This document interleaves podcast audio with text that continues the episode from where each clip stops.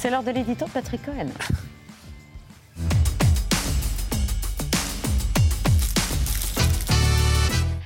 Patrick, le temps se couvre pour l'économie française. Oui, le climat se dégrade à vue d'œil. Il n'a même déjà plus rien à voir avec ce qui se disait durant la campagne présidentielle. Je vous résume la salve d'indicateurs tombés ces derniers jours. Croissance euh, au point mort, à peine au-dessus de zéro. Euh, prévision convergente de l'INSEE et de la Banque de France. Et donc budget 2022 à revoir, puisque le gouvernement tablait sur euh, 4% de croissance pour cette année. Accélération de la hausse des prix alimentaires, ce qui euh, devrait porter l'inflation à plus de 5% fin juin euh, rythme annuel. À noter que sans le bouclier tarifaire sur l'énergie et la remise à la pompe, la hausse des prix dépasserait les 7%. Et malgré les nouvelles mesures à l'étude, notamment pour les, les gros rouleurs, une baisse moyenne du pouvoir d'achat paraît inéluctable pour cette année. Le plus dur est devant nous, a reconnu le toujours ministre de l'économie euh, Bruno Le Maire. Ajoutez à cela un déficit commercial de 31 milliards au premier trimestre, le deuxième plus mauvais résultat de notre histoire. Alors évidemment gonflé, euh, plombé par nos importations d'énergie, mais le solde négatif 18 milliards sur les produits manufacturés montre que l'industrie française n'est toujours pas au niveau, en tout cas qu'elle est incapable de fournir ce que nous achetons aux Allemands ou aux Chinois. Et hier, cri d'alarme de la Banque de France. Et de son gouverneur, notre invité, qui nous dit que la fête est finie, que l'argent facile qui coule à flot, c'est terminé, même si vous le dites euh, prudemment et poliment, parce que c'est votre métier de parler avec prudence, monsieur le gouverneur. L'argent va être un peu moins facile, avez-vous dit, après cette période où, je vous cite encore, trop de Français ont considéré que la dette était devenue sans limite et sans coût,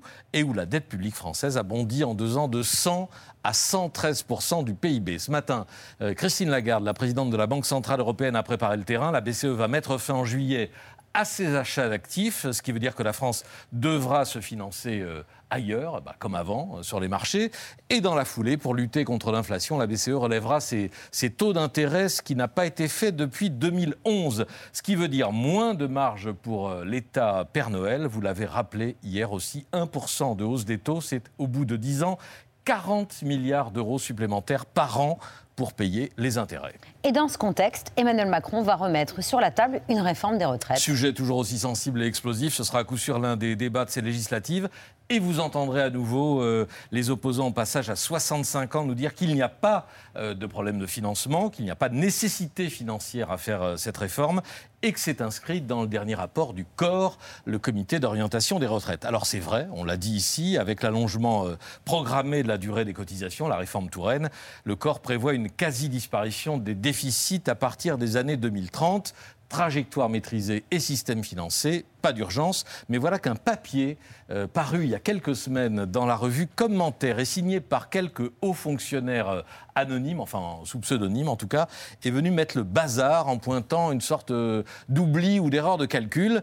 C'est que le corps ne compte pas les subventions d'équilibre versées par l'État. Quesaco, eh ben, c'est ce qui permet de payer les retraites des fonctionnaires, régime très déséquilibré pour lequel l'État paye des cotisations à hauteur de 74% du salaire brut de chaque fonctionnaire, là où dans le privé, l'entreprise paye 16%. Résultat, si on prend en compte toutes ces subventions, le déficit réel du système dans son ensemble n'est plus de 19 milliards, mais euh, deux fois plus, environ euh, 40 milliards d'euros annuels. Il y a là largement de quoi relancer le débat.